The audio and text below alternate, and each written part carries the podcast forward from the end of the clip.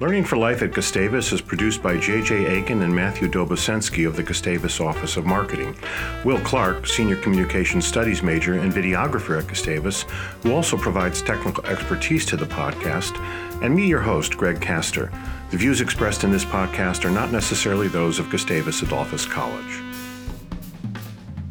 Business Administration and French, Management and Ethics while these two pairings might strike some as incongruous and, in the second case, even antithetical, they are in fact the undergraduate and graduate subject areas pursued by my esteemed colleague, Professor Kathy Lund-Dean of the Economics and Management Department at Gustavus.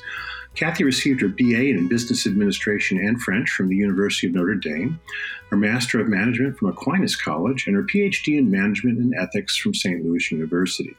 Since 2012, she's been the Board of Trustees Distinguished Professor of Leadership and Ethics at Gustavus, which, among other responsibilities, has involved her in building the college's brand abroad and growing experiential learning among Gustavus faculty and students. In addition to teaching courses in management and business ethics, Dr. Lund-Dean is a leading scholar and much sought after speaker in those areas, with a distinguished research record including long lists of journal articles, conference presentations, and invited talks, as well as two recently co authored books titled, respectively, The Ethical Professor and Course Design and Assessment in Engaged Learning. She is the recipient of numerous honors and awards, including two Erskine Fellowships from New Zealand, which funded her teaching there at the University of Canterbury. I've been eager to speak with Kathy on the podcast about her research into ethics and professors, and also of particular interest to me, uh, religious discrimination disputes in organizations and their resolution. Uh, plus, I always enjoy talking with a fellow Chicagolander. So, welcome, Kathy. I'm so glad we could finally do this. Greg, it is great to be here, and I'm so excited you're doing these podcasts. Thanks. It's really been fun. Um, I know, you know, because like any place, I suppose, any organization, we do some water cooler talk now and then, but or on committees. But uh, the chance to actually talk for a sustained time about your work is is what makes it so much fun, and not just your work, your background as well. Um, let's start there. Let's start with uh, so you're like me, you grew up in Chicago or Chicagoland, but tell us a little bit. I grew up in Park Forest. I grew up in a different park. Yeah. Um, uh, but I grew up in Park Forest, so mostly in the south suburbs. Tell us a little bit about uh, where you grew up and, and uh, how you came to Notre Dame and how you came to be interested in both uh, business administration and French. Well, you're a South Sider. I am a North Sider, uh, so we should technically not be speaking together. Uh, but I grew up near the Skokie area in Evanston. Most people know where that is and um, went to the same high school, Maine East High School, that Hillary Rodham Clinton and mm-hmm. Harrison Ford went to. Those are our, our famous alumni from my high school. Nice. Um, and it was a huge and diverse school, and that has been really instructive in, I think, the way now I see the world. And I realize now the world that I grew up in was sort of an early version of some of the issues that we're facing now as a culture in our country. And so, you know, the conversations around diversity and otherness and things, um, in some ways, they don't make a lot of sense because that's the way it's always been in in my world. So, grew up there. I have an older sister uh, who also went to Maine East, and Notre Dame was was sort of a random choice hmm. in that we had I remember just one of those big college recruitment things in our gym and walking around and the the recruiters at Notre Dame just looked and said, "Hey, you look like you want to go to Notre Dame." and right? I mean, it was that random and just talking with them, it was the right size school for me. Um, I liked very much the religious tradition at that point and uh, the rigor of it and just the campus. You know, if you go to the campus, you you'll never leave because it's it's a truly yeah. lovely place. It's beautiful. I've been there just once. Yeah. And and so that was you know that was a really interesting place to go, and I really also enjoyed the chance to take advantage of a liberal arts place because uh, ultimately Notre Dame is a liberal arts in, uh, institution. And so the French major, along with the business major, was a really nice way of combining what they did well and my absolute love of language and um, the ability to go into a, a, business environment right after school. Where did where did the love of language come from? Would you already have that going at Notre Dame? Yeah, yeah. My sister, uh, who's four years older than I, she started uh, speaking French, and our high school had this unbelievably skilled French teacher who still holds a leadership position in Alliance Francaise in Chicago, Madame Steinhardt. And she just built this great program. And we both are fortunate where language comes pretty easily to us. We can hear it pretty well. And just really, you know, I think I think uh, learning another language is in some ways a go no go thing like you you have a competency and you love it or you have to work much harder at it and we were fortunate that we could hear it and we spoke it a lot together and it was a really uh, a nice source of connection between us um, well, it's good. You could speak it behind your parents' back. Maybe. I know, right? It, we used to just really frustrate them. It was great. I mean, what else does a high school kid do other than sort of annoy their parents? You know. About? yeah, was you mentioned the religious tradition appeal to you? Was that part of your upbringing? Did you grow up Catholic, or was that just? Well, my dad was Catholic, and we had a lot of friends that were Catholic that went to Catholic school, and so I was quite familiar with it. I I think the religious tradition was more, it, it could have been almost any religious tradition. Um, and I'm kind of hoping I don't get a bolt of lightning here. It could have been anything in that it helped think about something bigger than what I was doing and who I was. I think college right. students by design are relatively narcissistic and so the the tradition there was thinking outside of yourself, being part of something larger, the idea of service and serving other people. And I think that was really important. Yeah, that's appealing. That's actually one of the things about Gustavus that appealed to me when I was learning about it and, uh, and interviewing here. Um, what about business administration? So help me understand. Was was this like a combined program, French and business administration, or you, or they were two separate majors? I mean, how did you wind up putting those two together? Yeah, it's a it's just a really unique program. It's it was called the Arts and Letters Program for Administrators, so hmm. ALPA, and you could combine any non-business major with the business core. And um, French was easy and just easy to choose. I mean, because I just loved it and got to take some courses both at Notre Dame and then uh, St. Mary's College, which is the women's school right across the road. Right. And um, so got just some amazing professors and also was able to take the the very like one almost one and a half years of the business major so learning the core you know finance and accounting and management and you know econ and all of those things that you have to take for right. business what, what was, oh go ahead oh well i was ultimately really interested in the business world um, my sister is a biochemist, my mother was a nurse, and my dad was an engineer. And so we didn't really know anything about business. And I was quite curious about, you know, what do, what do people do? Um, hearing my mom and dad talk about their experiences in the workplace as a result of managerial decisions and workplace culture, although at that time I didn't know that language, but uh, just really thinking about the impact on people that managerial decisions have uh, was super interesting for me. Yeah, I get that. My dad was, uh, well, my, my great grandfather on my dad's side, he was a barber. And one of my uncles uh, joined that business. Now, my dad became a hairdresser and he ran, uh, he, he worked for a big organization actually based here in Minneapolis, kind of the forerunner of Regis in some ways, but he also ran a lot of his own salons. Oh, wow. And I remember um, it was always interesting watching my dad because my brother and I would work in these salons as the cleanup boys or the. You know, of course, you did. oh my gosh. Clip-on bow ties, and but I remember being quite interested in observing my dad as as a manager. That's what yes. he was. He had because one of his salons he had I don't know, might have had a dozen. Uh, he wouldn't have said women, but women working. Anyway, I find that fascinating. You just said something too, which I, which resonates with me, which is you know how what do people do? I um, I love that. I just love going behind the scenes, talking to people uh, in all walks of life to learn about what in fact goes on.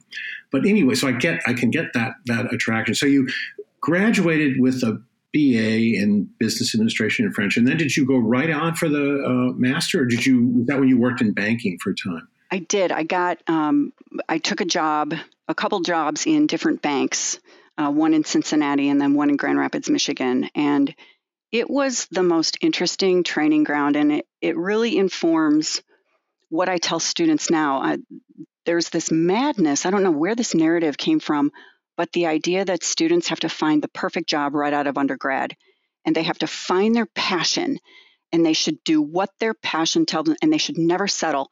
And I tell students, of course you're going to settle. Of course you're going to do work that's not interesting for you or that you know you don't want to do, but you should think about these first few jobs as somebody paying you to learn and find something, just do something and figure out who you are in a workplace, what kind of management and leadership style appeals to you, what do you like about any organizational setting, what do you dislike about any organizational setting.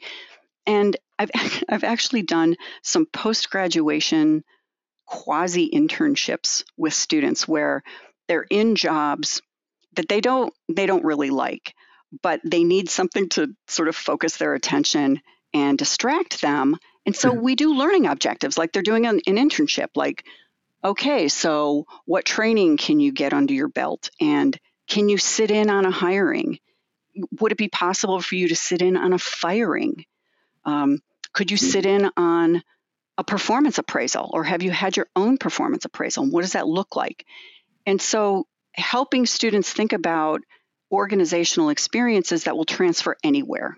Right. Um, because there are so much in common in any organizational setting. And so they uh, the banking jobs were were really that. I mean, I learned so much about not only just business, but the financial industry, and and those were not conversations that we had at, at my house growing up. So I I remember uh, the I was with a training group at my first bank, and one of my one of my peer groups said, "Well, so how much are you putting in your 401k?" Because we had to choose, you know, those HR forms, and I had no idea, and I was hmm. like, uh, mm-hmm. "I don't know, how much are you putting in your 401k. I mean, I didn't even know that that was a that was a thing.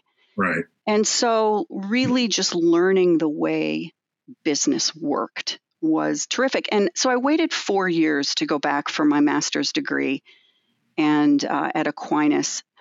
And it was it is my favorite among my three degrees, uh, my master's, because it's not an MBA. It was a master's of management, and it was specifically designed for working managers. And the faculty were by and large almost all practitioners all working executives themselves, and they all came from industry. And so I was working during the day in my management job and going to school at night, part time. And I cannot even tell you, Greg, how much I love that.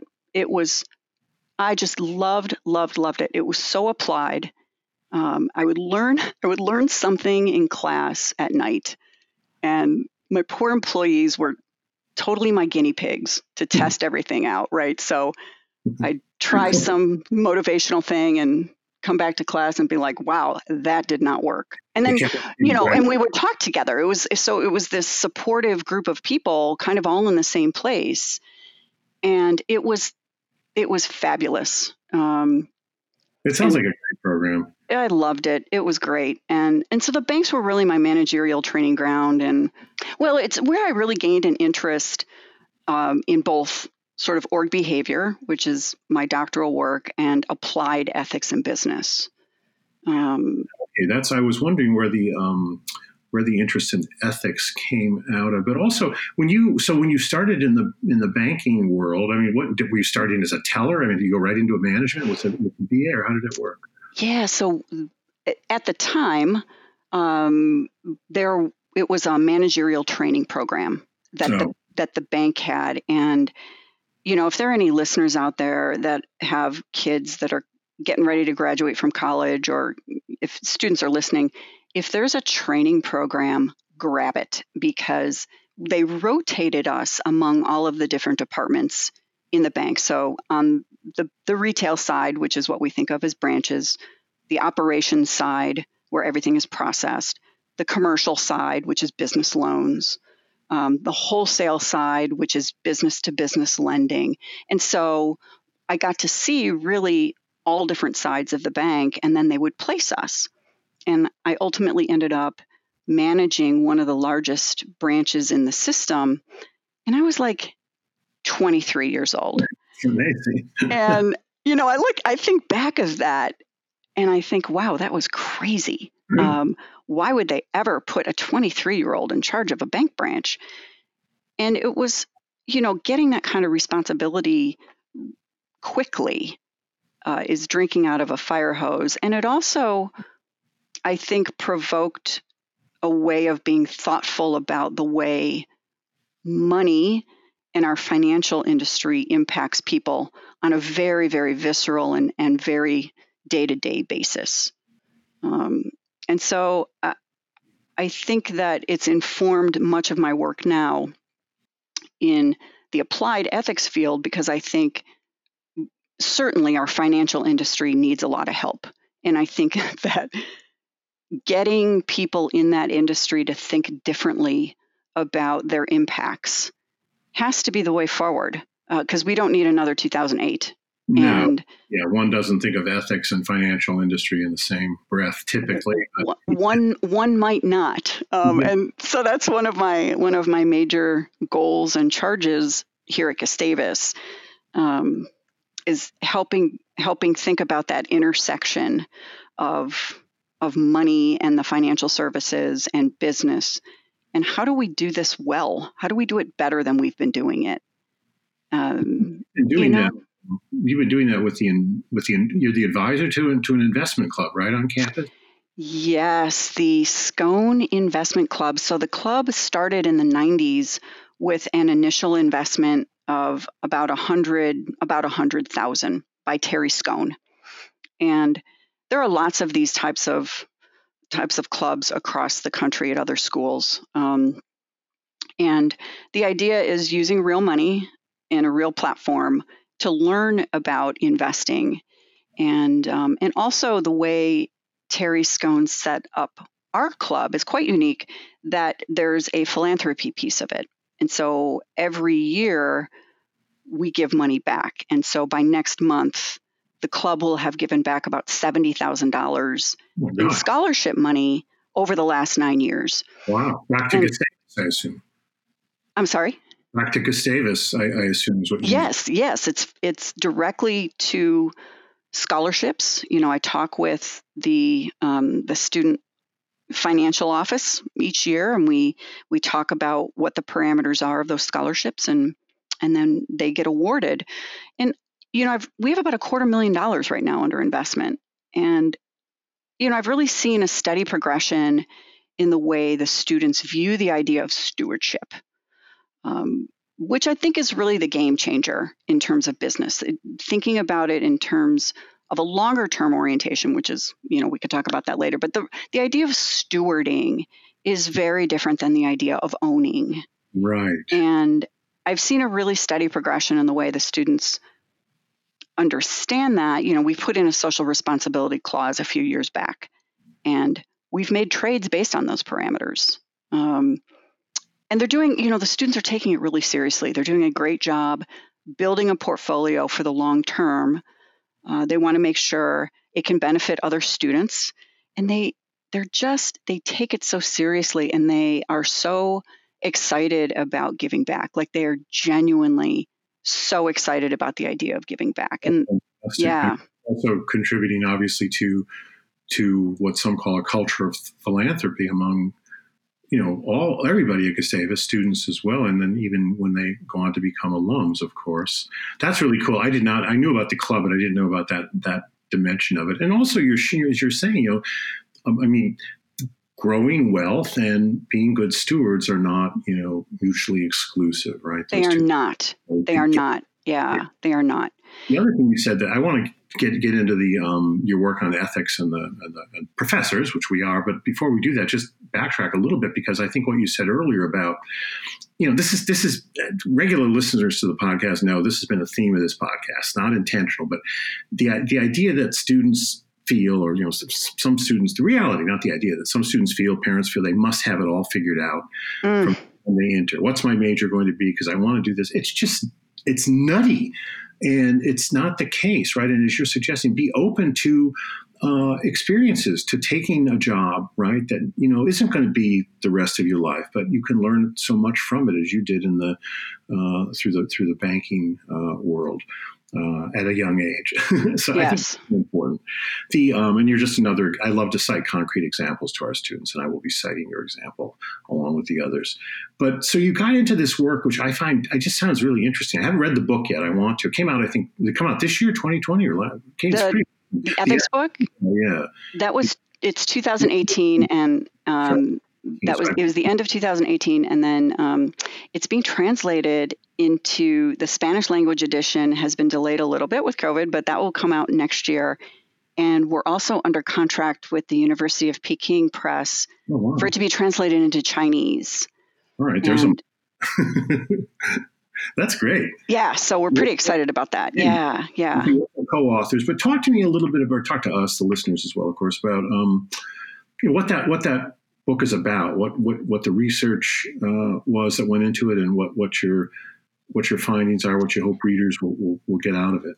Yeah, so um, Lorraine Eden and Paul Vaaler of uh, Texas A&M and the University of Minnesota, respectively, are my co-authors, and we got together at our big professional association, the Academy of Management, as part of the an initiative on ethics education and we were asked to blog about different issues, very applied again, issues that we encounter, ethical issues that we encounter in our profession. And so, particularly those things that we don't think about as having ethical dimensions. And so, our work is generally the sort of the three legged stool, which is the research, teaching, and professional life. And so, we traded off a lot. I, I generally wrote more about the ethics in teaching. So it wasn't teaching ethics as a discipline, it was ethical issues in the practice of teaching. And blogging, that was my first experience blogging in um, that writing form. And it, it was so much fun to write. You don't have to put it all in citations and this very careful academic writing style. It was it it's, was very personal. Yeah, exactly. It's, it's, nice to nice to be free of those academic disciplinary constraints when writing. uh, anyway, you, you were blogging. Yeah, go ahead. Yeah. So, and then we decided. Um, someone suggested to us that it would be a great book, and so we put some of the blog posts. We edited them and and got a publisher, and it's been really interesting to see the feedback. Um, there, we wanted them to be each chapter to be very short. We have sort of a, a catalyst issue. Each each chapter has a a particular issue, and then we have some discussion questions. We have some additional resources. It's things I think we don't really talk about in the academy, and bringing things into the light and being willing to talk about some of our dirty laundry is the only way really we're going to get better at this. And so things like um, how should graduate students and their advisors work together? You know, there are inherent power issues that create de facto ethical issues, especially when students graduate. Uh, we know people whose advisors still insist on being co authors on papers years after the, the student has graduated. And what do you do about author order? What do you do about you know massaging data or as we say sort of beating the data into submission mining the data you know where where's that line so there's lots of things about the research we do but the teaching one i think is particularly interesting for me having encountered issues of for example equity how how are you how can you treat students fairly and yet understand the different the different places and spaces they come from? And so how do you think about exceptions in the classroom? How do you think about using your position of power inherently in the classroom? And so it it was really interesting to think about the issues that we encountered all the time. And it was another really timely thing. You know, like my master's degree, I would encounter an issue with a student and then I could blog about it like right away. And so it was really fresh and it was uh, very timely and just really gave a platform as a writer to think through pretty complicated issues. You know, um, it's, it's, I mean, it's even more timely, I would argue, with COVID, the pandemic, because there is all this blogging, writing, talking about, um, you know, what, what are our obligations as professors? I'm talking now about higher ed, and to our students, um, to ourselves, to our institutions at this moment, right? So, for example, should I is it is it ethical to to to assign grades right? Right. Under, under, the current circumstances. I mean so there i mean i i wrestle with that uh, a lot like not like everybody right now. I mean to what what to what extent must i should i alter my expectations given the realities students are uh, facing right now? Um, you know which are which are anxiety inducing for, for so many of our students, to, to say the least. Um, so I think I everything everything that's happening with COVID is an ethical issue. Honestly, Greg, I agree with you 100%.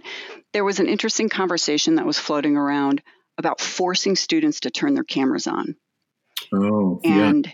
you know, yeah. what is that? Is that the right thing to do? And yeah.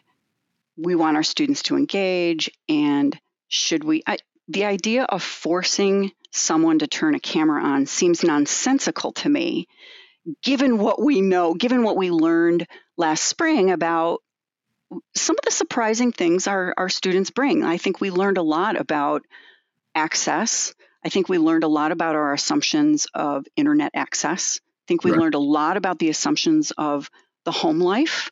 That's right. You know, food security, medicine security, uh, safety. We learned a lot about where our students were coming from.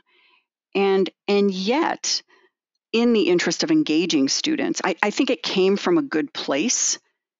But I think it's also one of those great issues where thinking through the implications of what you what you want to do, it's required. It's absolutely required. You know, and I love your your catalyst questions you just said you know should we assign grades you know what do we owe students what's our What's our obligation to students right now? And all of those are inherently, inherently ethical issues. Agree. Yeah, and they're not. I mean, I go back and forth in my own head. And, um, you know, and I was, I was, just thinking. In some cases, I like, could I force you to turn your camera off, please? exactly. Exactly. exactly. Crawling all over you. trying to. Yeah. Well, um, and you know, what do we owe students if, if they get sick? How do we how do we keep them safe? You know, if students are afraid, if they don't want to come to campus, I think Gustavus has done among the the has created among the best set of policies that I've seen among many different institutions that that I interact with, and some some schools have not done this well, and um, yeah, yeah, and I and I think we have done it well.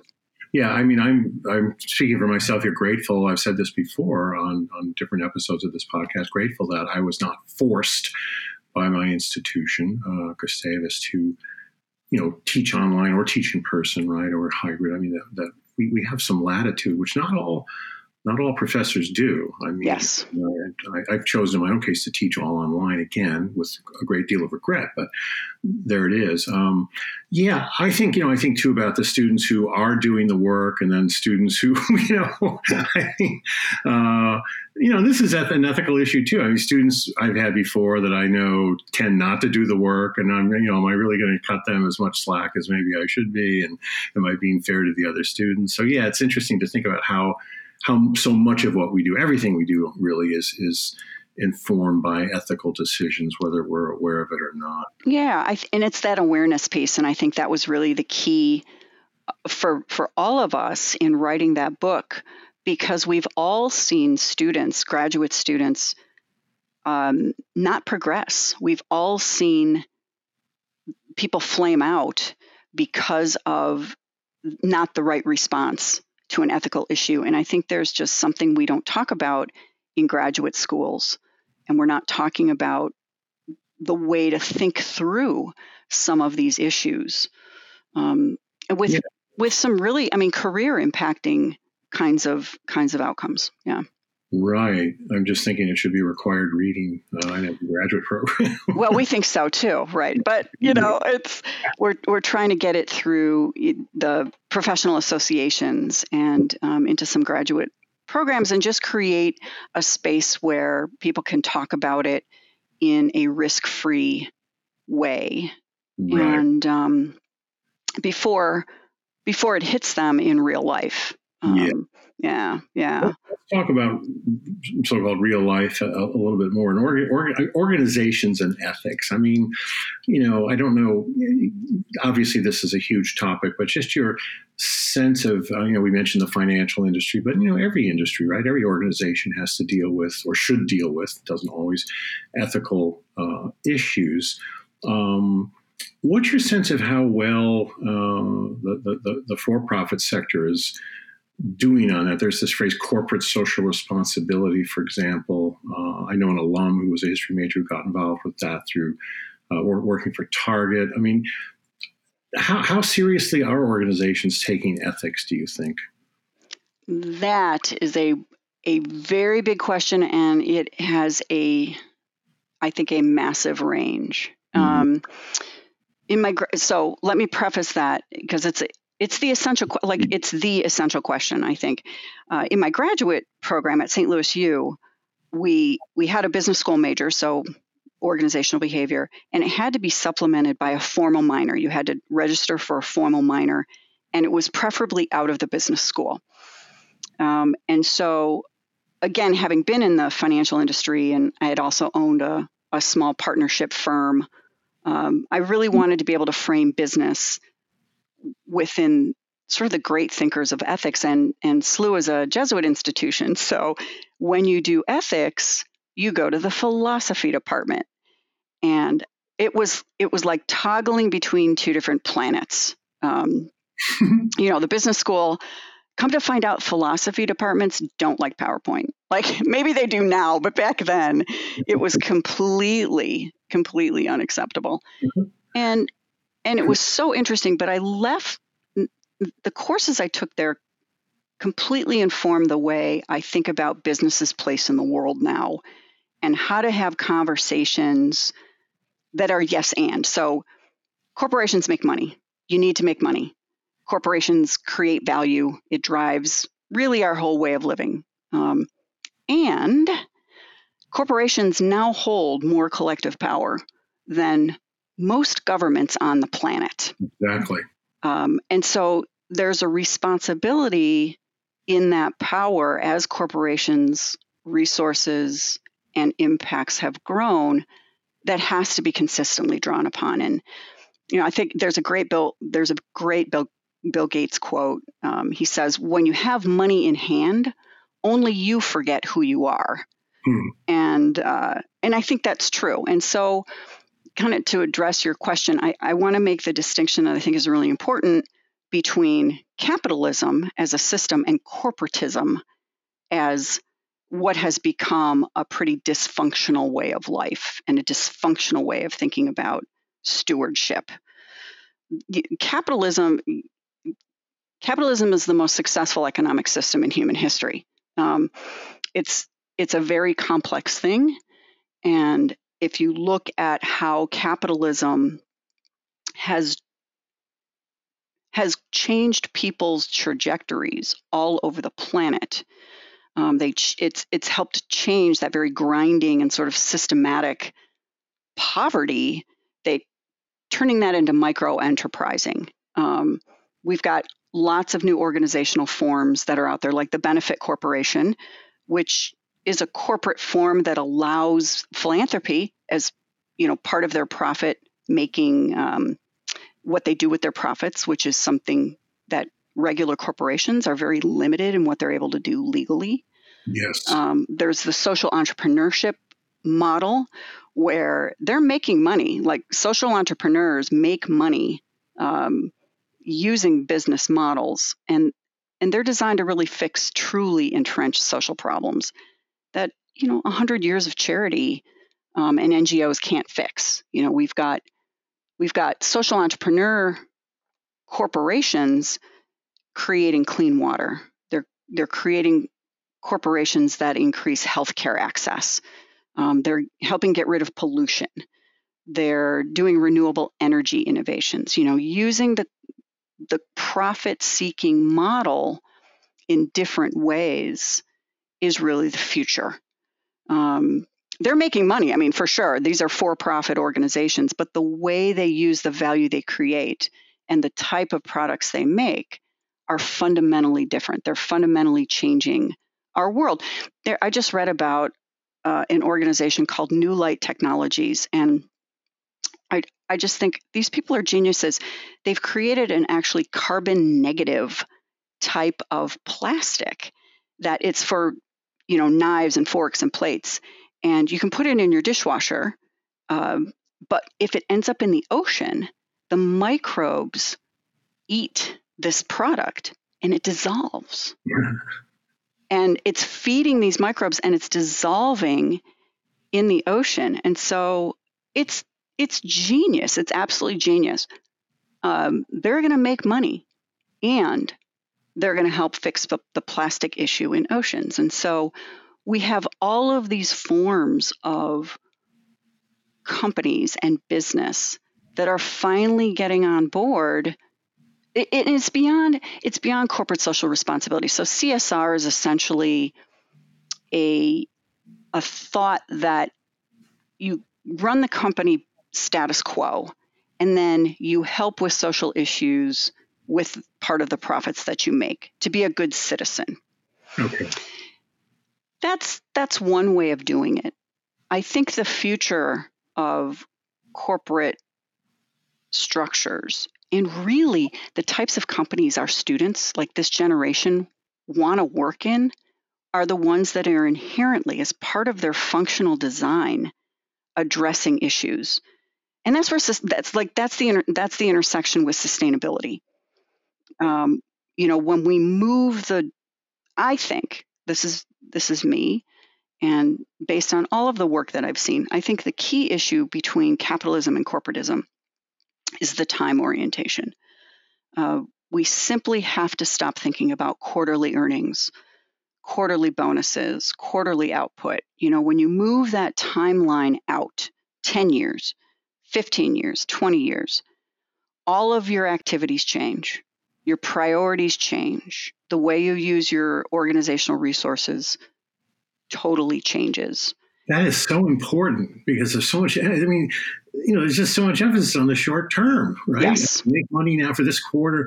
Now you you sound to me, and you're making me feel good, by the way. Oh, good. You sound optimistic about this uh, this new form, and you know, you said something important too, and make sure listeners understand that this is this is not a corporation engaging in the status quo and doing some good work for the community. This is, as you said, something it's it's it's it's built into the design of the, yes. of the corporation. Yes.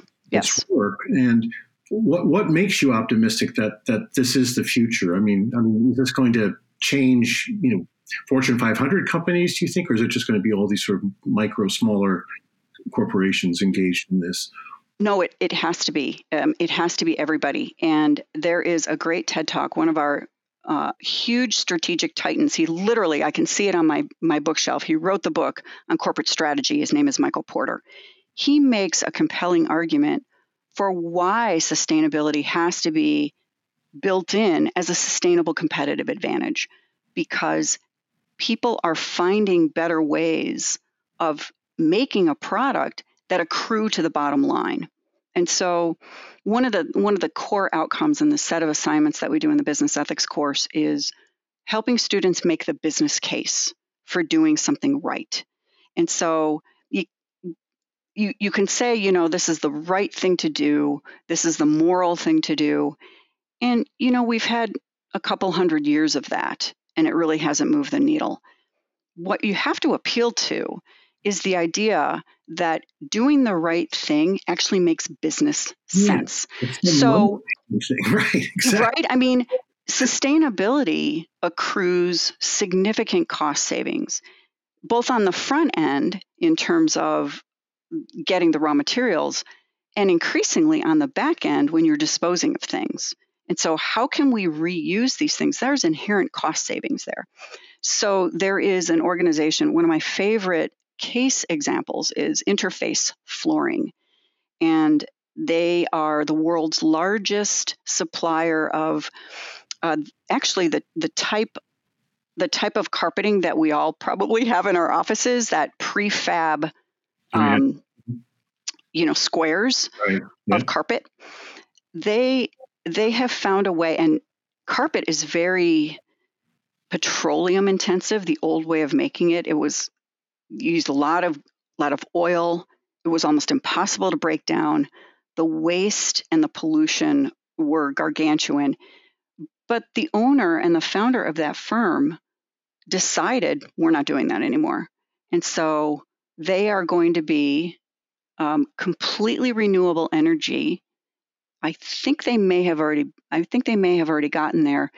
Zero waste, zero waste with these products, and he says it saved them during the recession because they were so efficient and they had learned how to how to manufacture this very durable product for less money.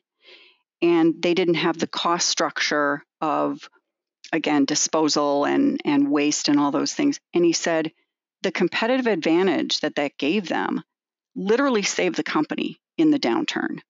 And so what porter says and this is this is why i'm hopeful greg is that once we build in the idea that sustainability is functional that there is the business case. It's a it's a business imperative that you start making things in a sustainable way as a competitive advantage. That's that's going to move the needle. You know, Walmart Walmart isn't stocking responsibly harvested or farmed food or organics because of an ethical position. Let's let's make no mistake about that. They're doing it because customers demand that. Exactly. And it's accrued to their bottom line. That's right. Okay, and that touches on my my next question. I think I know what you're going to see. Your answer is probably yes, but that this is this is scalable up to a huge corporate like Amazon or Walmart. This is, I mean, I guess Amazon's at least rhetorically making moves in this direction.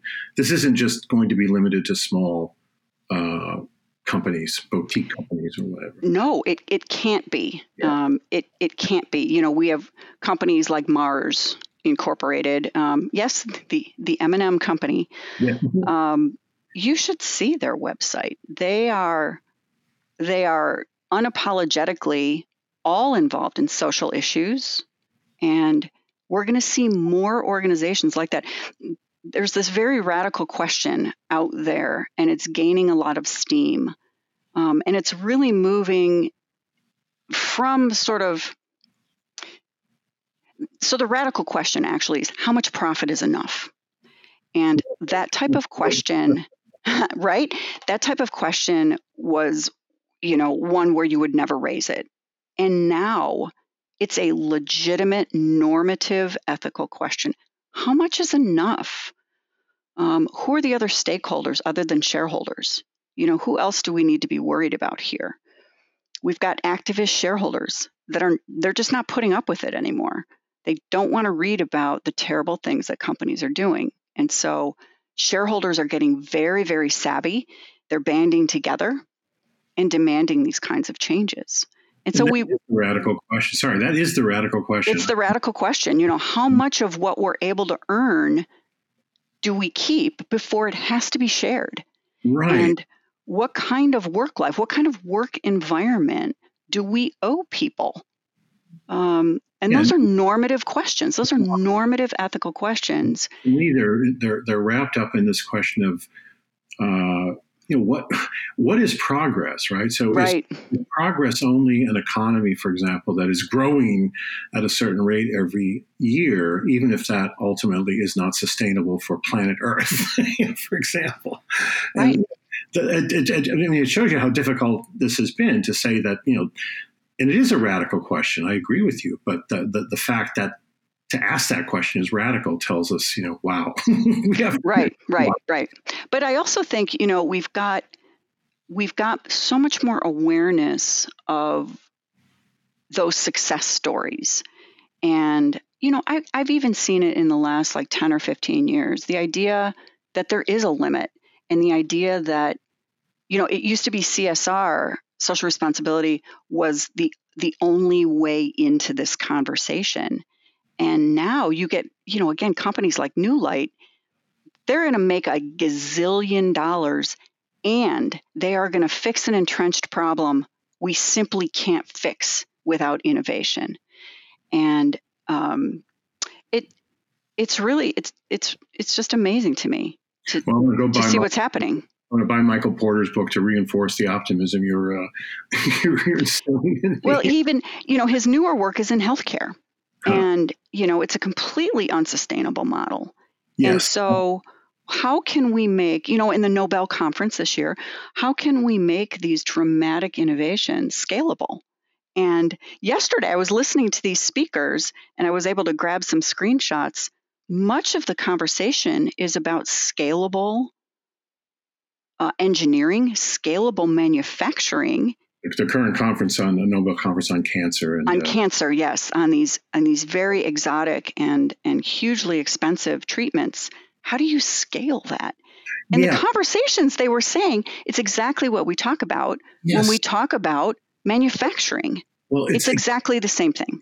I, am nodding and my body is nodding. Absolutely. I was thinking of you. I mean, knowing we were going to speak today. Yes, I had the exact same thought. What am, what am I listening to here? I'm listening to, uh, you know, a scientist uh, uh or, or doctor, both talking about manufacturing, right? Whether it's manufacturing, but it's manufacturing cells. it's yes, I mean it's amazing. Like it makes my head explode. Yeah, exactly. Um, it's, right. it's, it's exact same uh, issues. I, I, loved it. Um, it is. It is, and you know, I think that this is the cap. Like this is the capitalism right now with this enormous problem of inequality. This is the one Adam Smith feared. And I, and I used to say Adam Smith wouldn't recognize the system that we have at work today, but but that's actually wrong. He's he certainly recognizes it because he talks about his worst fear for the capitalist system in chapter 1, like page 60 or 4, you know, he he talks about some of the problems that are inherent in this system, you know, the wealth compression, worker alienation, wealth hoarding, you know, wage stagnation, um, loss of worker power and voice. Like it's all there. It's all oh, there, right in chapter one. Right, what, and so, I think is when that comes out, maybe something like that. His book. It's all there, yeah. It's it's all there. And so when I tell students, you know, when they say, you know, this is not capitalism. I, I, I say, look, you know, Adam Smith saw this happening 300 years ago. And so you need to read that, go back to the source and see what he was worried about. And I think, again, gaining, it's gaining so much more awareness that one, it's destabilizing as a society to have so much wealth compression. And, and two, there are other models. Like we can do this.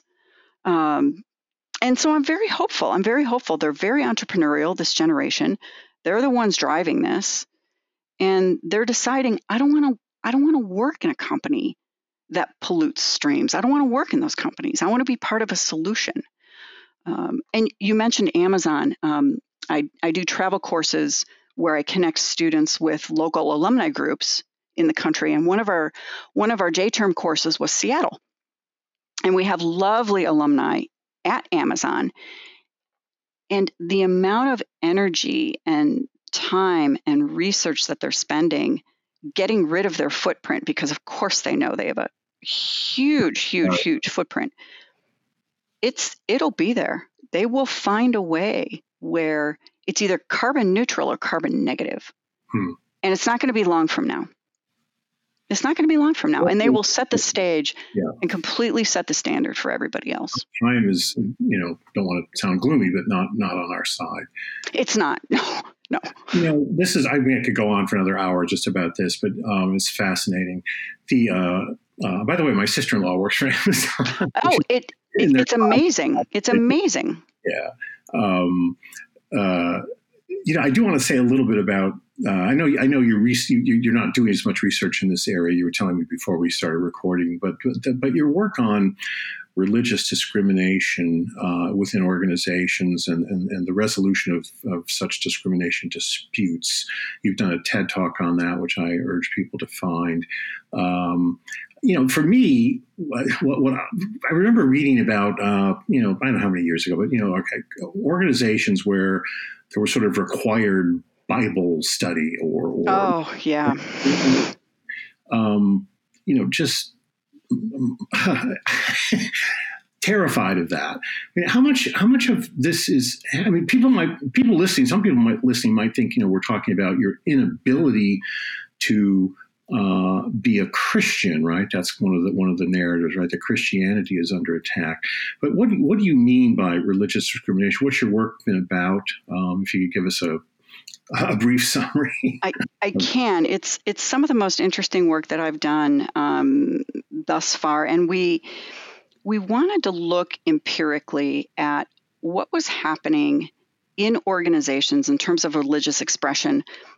There there used to be a non-work self and a work self right we we would compartmentalize certain things that were taboo or unacceptable in the workplace and religion used to be one of those uh, having children was another one of those. Um, marital status you know all of those things you were supposed to bring this sanitized version of yourself into the workplace. And you know in the 80s and 90s we decided you know we're we're not going to do that. That's too hard. And so we we bring ourselves into organizations and that's created a lot more challenge managerial challenge in managing that kind of diversity. Uh, and so we're thinking about religious expression and religious identity as part of diversity initiatives and organizations and i was really curious i, I wrote part of my dissertation was about this, but I was really curious about how how is this working? How is religious expression working after 9/11? Mm. And um, so the data, and I do not recommend this. I took all of the Title VII legal decisions on religious discrimination disputes from uh, just prior to 9 11. So I think, you know, January of 2000 um, up through, I think I had about 14 years of data and analyze those for what was actually happening in the case. You know, what were the case facts? Who was being discriminated against? What was the form of discrimination? And what was the remedy? And I use the district courts which is the level just below the Supreme Court, because the Supreme Court hears so few cases. Sure. So it's essentially, you know, the end of the line in many of these is de facto our our circuit courts or our district courts. Mm-hmm. And it was it was so interesting. Um, after 9/11, of religious discrimination disputes skyrocketed. It was the the fastest growing form of Title VII discrimination. Wow. But what we found in the data was that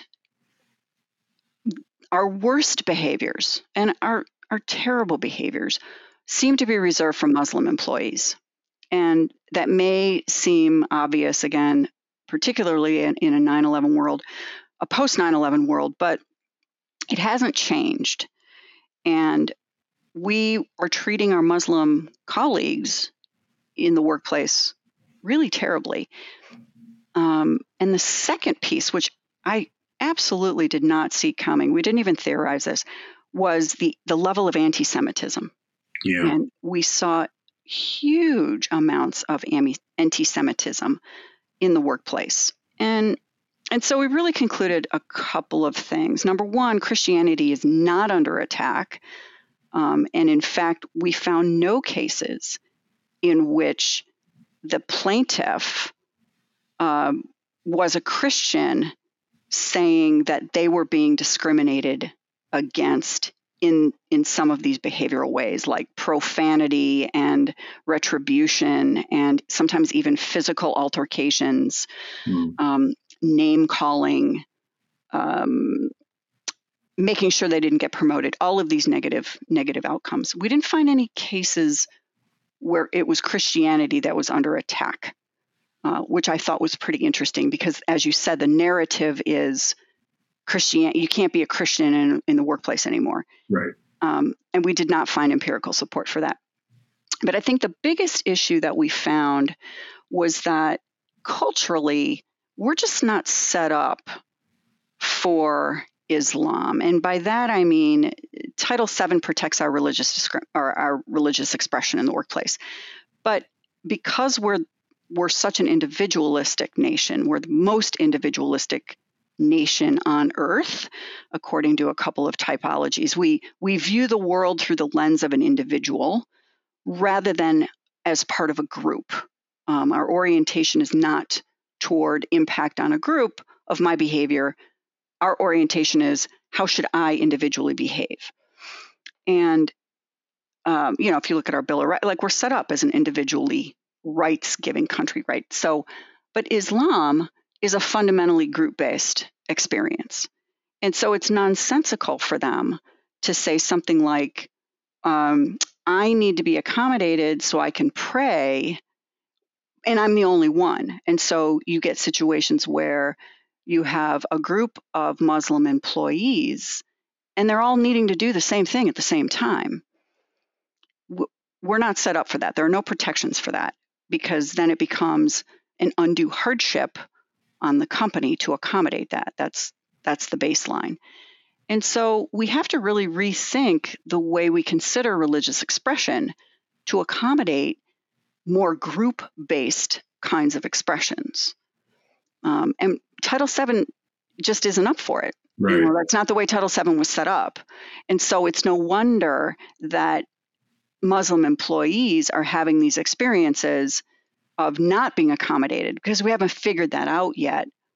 I'm not saying that the behavior that they're experiencing is because of the law. That's right. not right. People are being genuinely terrible to them. Yeah. But our laws aren't keeping up in a way that will protect them. And and that's really the upshot of it is we have to think differently about who we are in terms of religious expression and bring them under the umbrella of our very traditionally individually experienced type of of religious faith traditions. Yeah, fascinating. Absolutely fascinating. Both the findings and, and, the way in which it's it's cultural.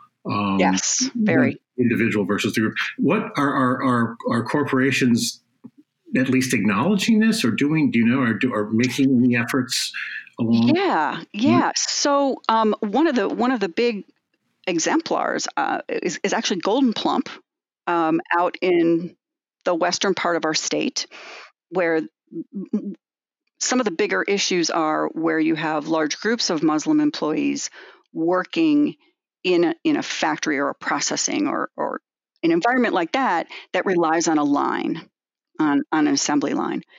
And Gold'n Plump first sort, sort of went the the uh, the typical route of firing people or, or not accommodating them and through some dialogue and through some intervention, figured out a way around it, um, staggering, staggering people at different times, um, putting in non-Muslim employees so that the line can continue, changing the changing the pace of work to accommodate those prayer times.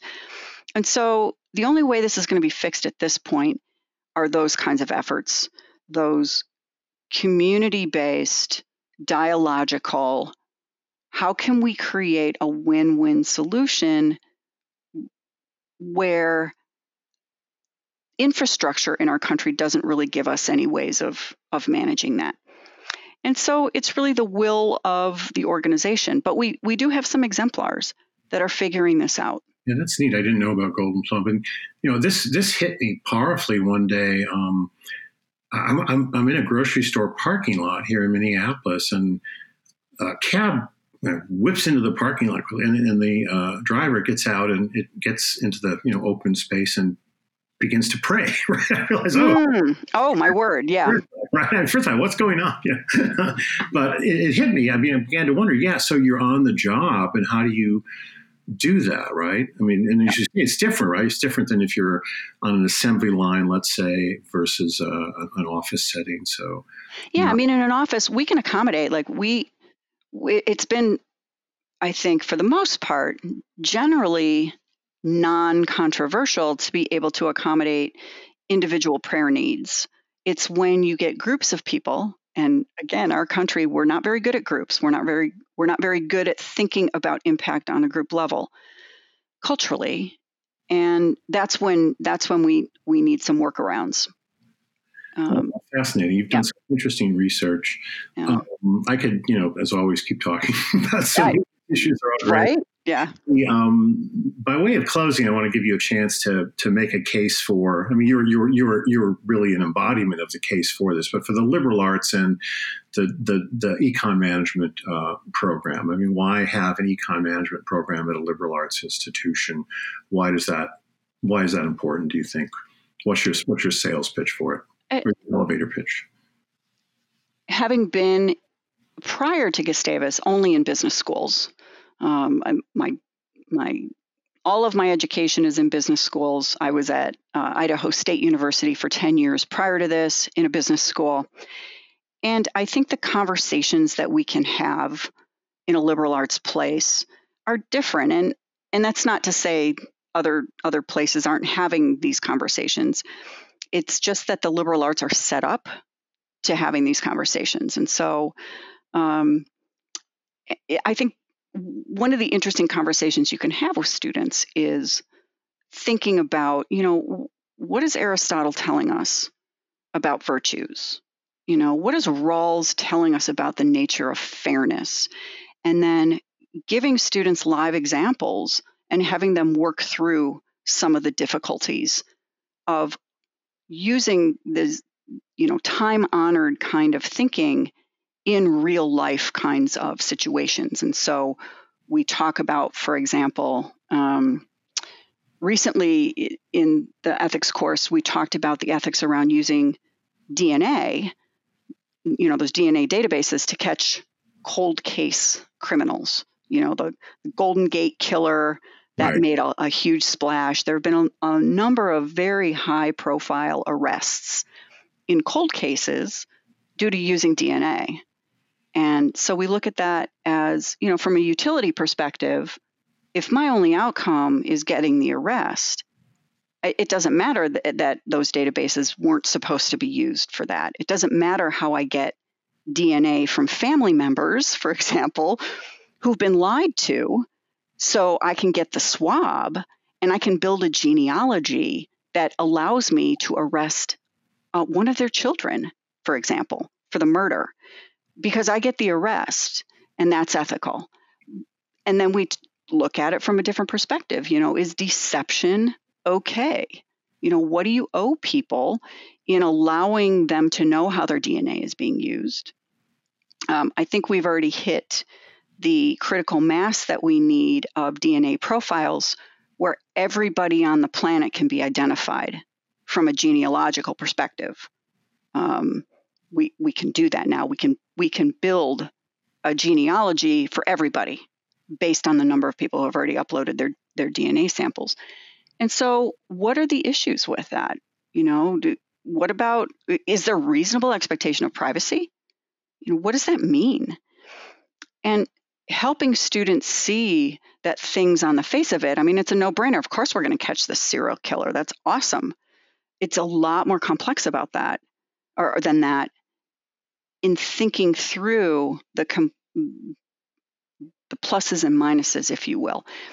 And the course is designed to have them think about their values, which is a very liberal arts thing. What's important to you? What's your priority? And how can you make decisions when you get into an organizational setting that you can you can supply a rationale for? You know, not everybody's going to agree with you of course, but that's not the goal. The goal is for you to be able to build a cogent rationale for making the decisions that you do by experience them, experiencing them now and having a chance to think about them before you actually encounter them. And that is uh, the liberal arts environment allows that space and encourages that space of diving much more deeply into the why of a situation rather than focusing only sort of on the solution. Yeah. You know? Right. That no, and the, the, the emphasis at Gustavus, you know, maybe at any liberal arts institution, but it's explicitly so at our institution. Uh, I mean, it's in our sense of ourselves that emphasis on social justice, on community. Um, you know, and I again, I, am still a believer. Uh, I know in reality, people can go to a liberal arts college and take a bunch of ethics courses and still wind up doing terrible things in life. But still, yes. I think um, I, I, think you make the case uh, the case well.